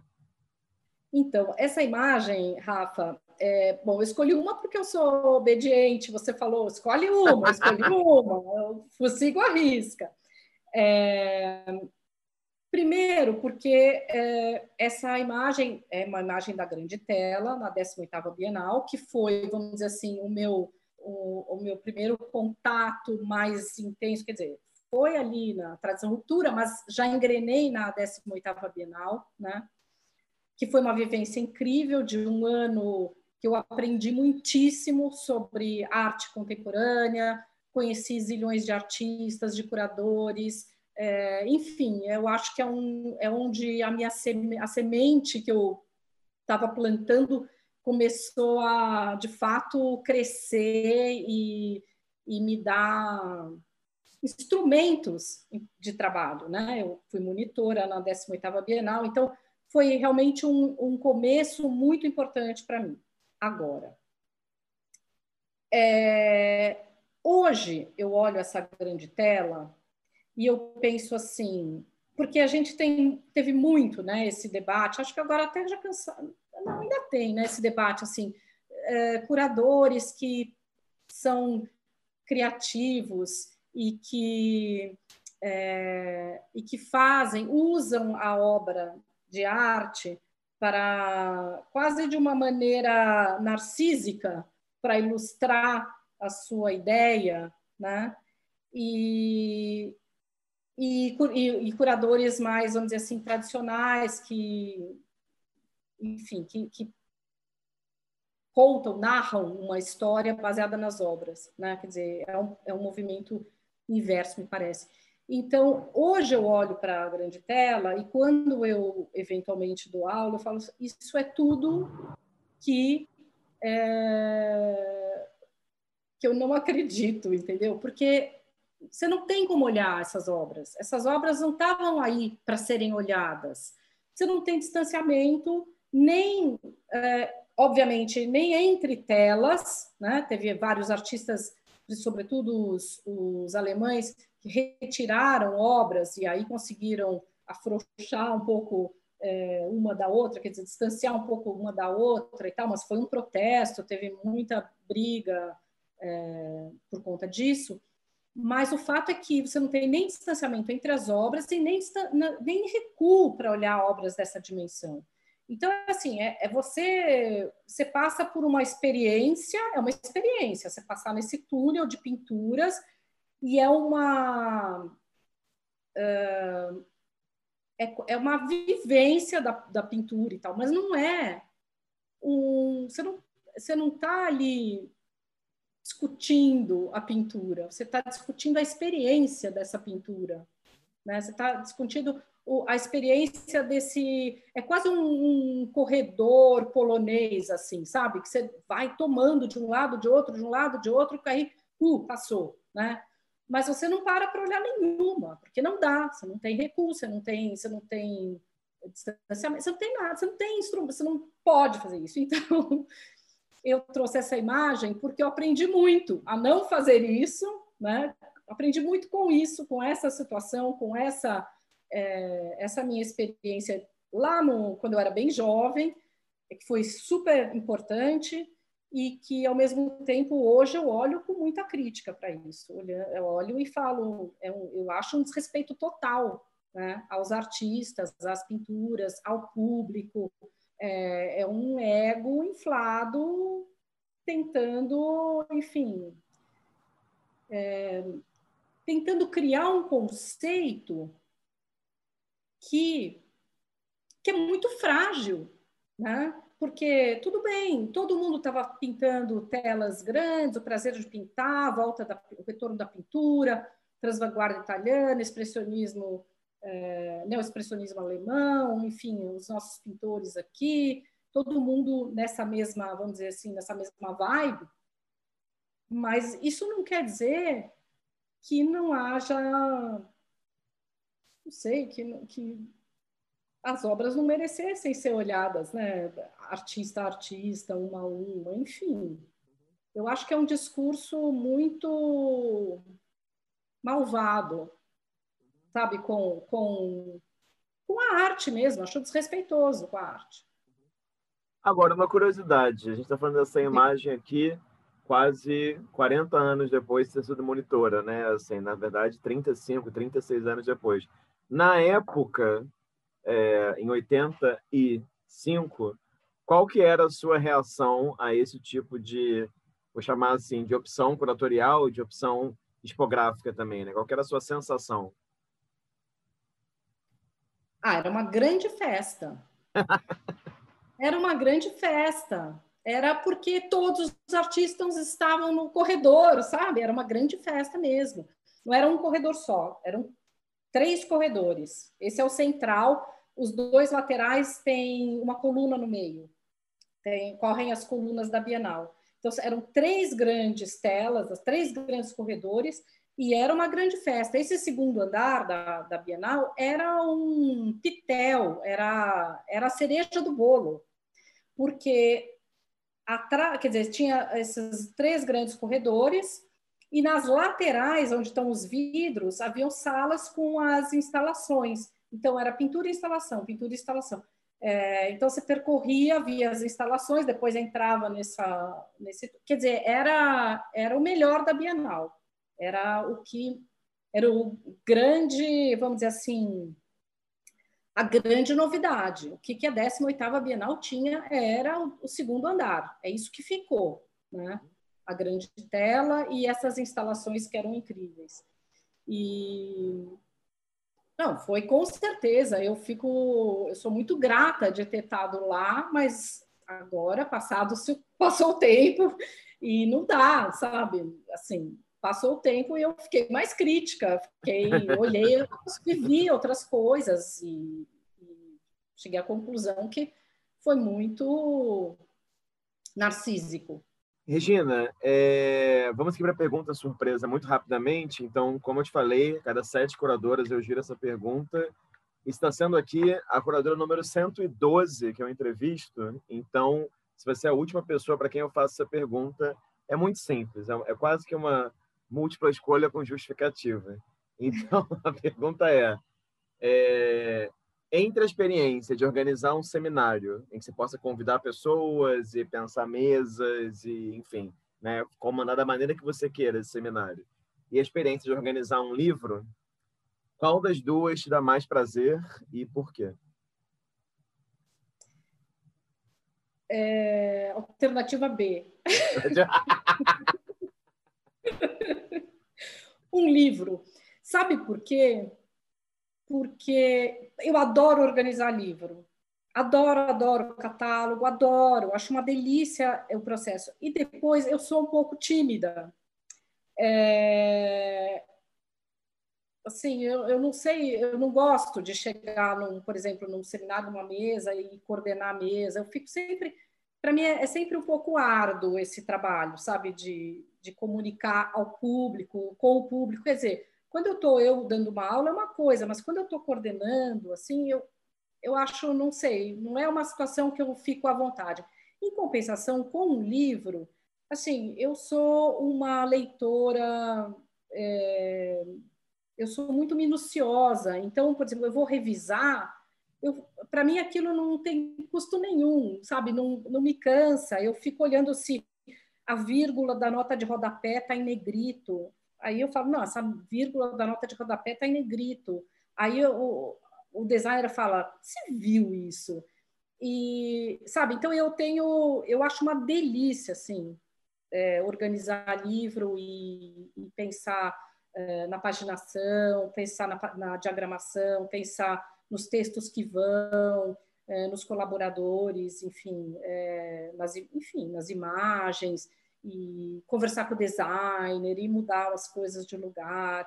Enfim, eu acho esse processo de fazer um livro eu acho delicioso. É puro prazer para mim. Já um seminário é mais tenso.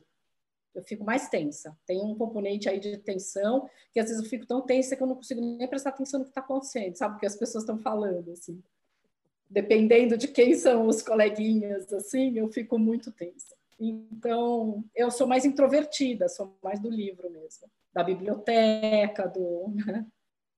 Maravilha. Regina, queria é, agradecer muito por essa entrevista, acho que foi ótimo. Não parece nem um pouco introvertida, você acabou de falar que é, é muito, não parece nem um pouco introvertida. E queria dizer que foi muito legal também poder pesquisar essa trajetória. Acho que também, claro, é um percurso que é muito bacana e super ativo ao mesmo tempo, né? São muitas coisas, muitas, né, muitos diálogos com grupos de imagens, com coleções, com diferentes momentos da história da arte também.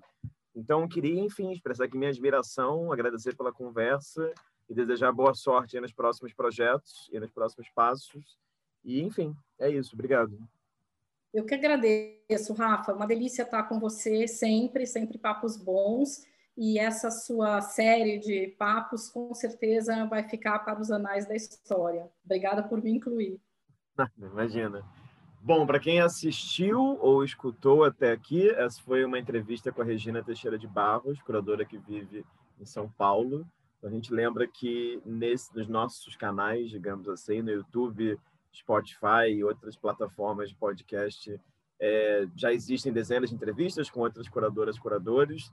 Então, fica convites para vocês clicarem, escutarem, gostarem, discordarem, enfim, irem percebendo também essas diferentes trajetórias e desejos de pessoas tão né, diferentes, né, assim, entre si que compõem a curadoria em artes visuais no Brasil. Então é isso.